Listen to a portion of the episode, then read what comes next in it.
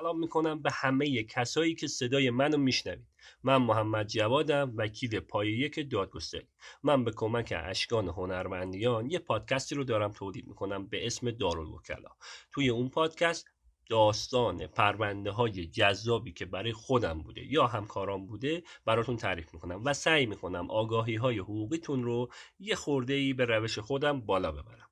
پادکست دارالوکلا رو می‌تونید از طریق کست باکس گوگل پادکست اپل پادکست و بقیه نرم افزارهایی که وجود داره برای شنیدن پادکست بشنوید. ما رو توی اینستاگرام و توییتر و اینجور چیزا می‌تونید پیدا کنید. راحت ترین روشش اینه که برید داخل گوگل سرچ کنید دارالوکلا راحت. دم همه برا بچه های حقوقی و حقوقی دوست و وکیل و غیره گرم. بیایید ما رو فالو کنید.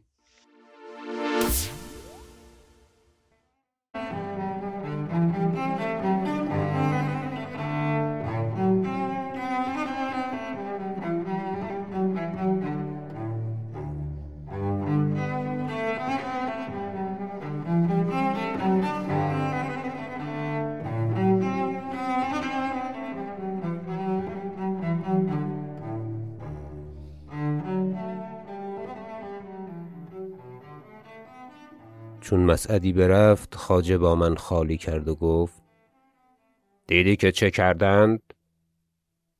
که عالمی را بشورانیدند. و آن آلتونتاش است نه دیو سیاه.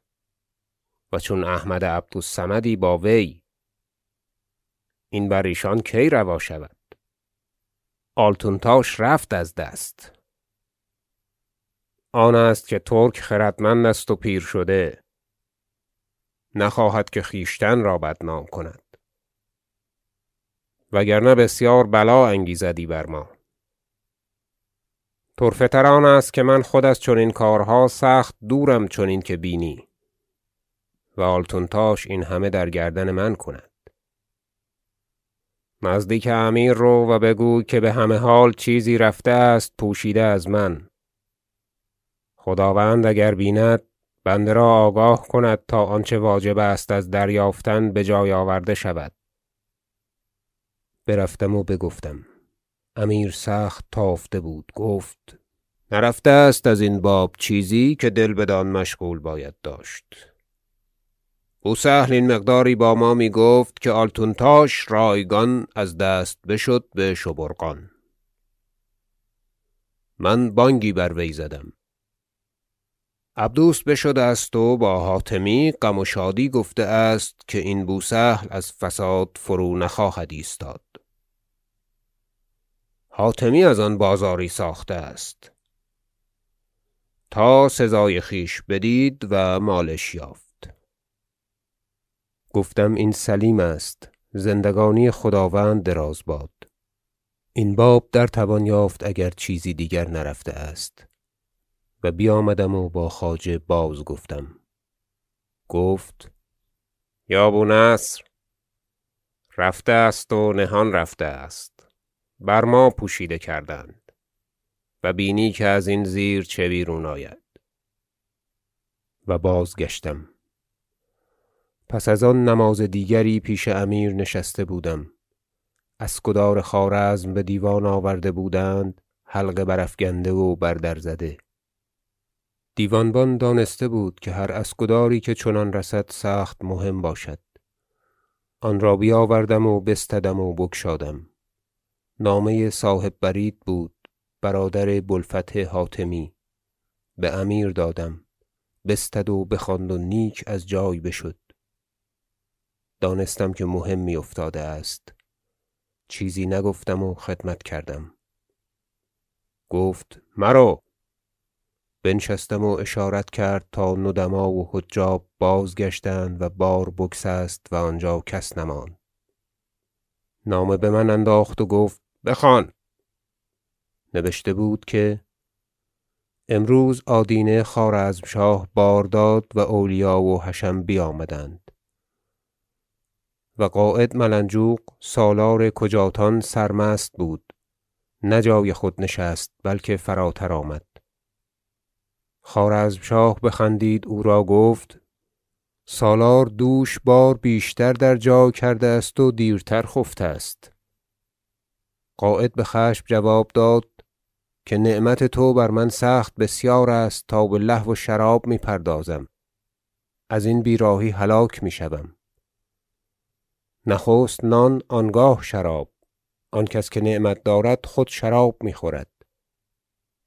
خوارزمشاه بخندید و گفت سخن مستان بر من مگویید. گفت آری سیر خورده گرسنه را مست و دیوانه پندارد. گناه ما راست که برین صبر می‌کنیم تاش ماهروی سپاه سالار خوارزمشاه بانگ بدو برزد و گفت میدانی که چه می‌گویی؟ مهتری بزرگ با تو بمزاح و خنده سخن می‌گوید و تو حد خویش نگاه نمیداری. اگر حرمت این مجلس عالی نیستی جواب این بشمشیر باشدی. قاید بانگ برو زد و دست به قراچولی کرد.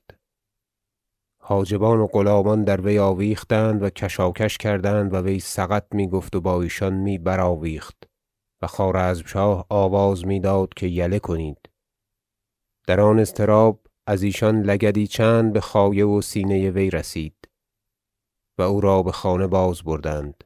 نماز پیشین فرمان یافت و جان با مجلس عالی داد. خداوند عالم باقی باد. خوارزمشاه بنده را بخواند و گفت تو که صاحب بریدی شاهد حال بوده ای چنانکه رفت انها کن تا صورتی دیگرگونه بمجلس عالی نرسانند. بنده بشرح بازنمود تا رای عالی زاده الله علوا بر آن واقف گردد ان شاء الله تعالی.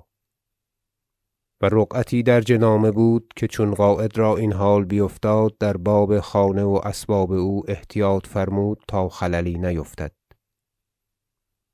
و دبیرش را با پسر قاید بدیوان آوردند و موقوف کردند تا مقرر گردد باذن الله. چون از خواندن نامه فارغ شدم امیر مرا گفت چه گویی؟ چه تواند بود؟ گفتم زندگانی خداوند دراز باد. غیب نتوانستم دانست اما این مقدار دانم که خوارزمشاه مردی بس بخرد و محتشم و خویشتن دار است و کس را زهره نباشد که پیش او غوغا بتواند کرد تا بدان جایگاه که سالاری چون قاید باید که بخطا کشته شود. و بهمه حالها در زیر این چیزی باشد و صاحب برید جز بمراد و املاء ایشان چیزی نتواند نبشت بظاهر و او را سوگند داده آمده است که آنچه رود پوشیده انها کند چنانکش دست دهد. تا نامه پوشیده او نرسد برین حال واقف نتوان شد. امیر گفت از تو که بونصری چند پوشیده کنم. بوسهل ما را بر چنین و چنین داشته است و ملطفه یی بخط ماست چنین و چنین.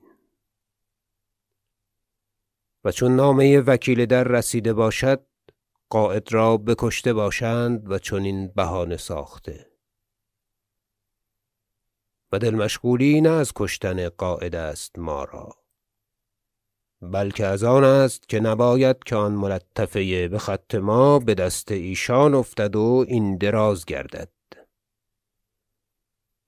که بازداشتن پسر قاید و دبیرش غوری تمام دارد. و آن ملطفه بدست آن دبیرک باشد. تدبیر چیست؟ گفتم خواجه بزرگ تواند دانست درمان این. بی حاضری وی راست نیاید. گفت امشب این حدیث را پوشیده باید داشت تا فردا که خواجه بیاید. من بازگشتم سخت غمناک و متحیر که دانستم که خوارزمشاه بتمامی از دست بشد و همه شب با اندیشه بودم.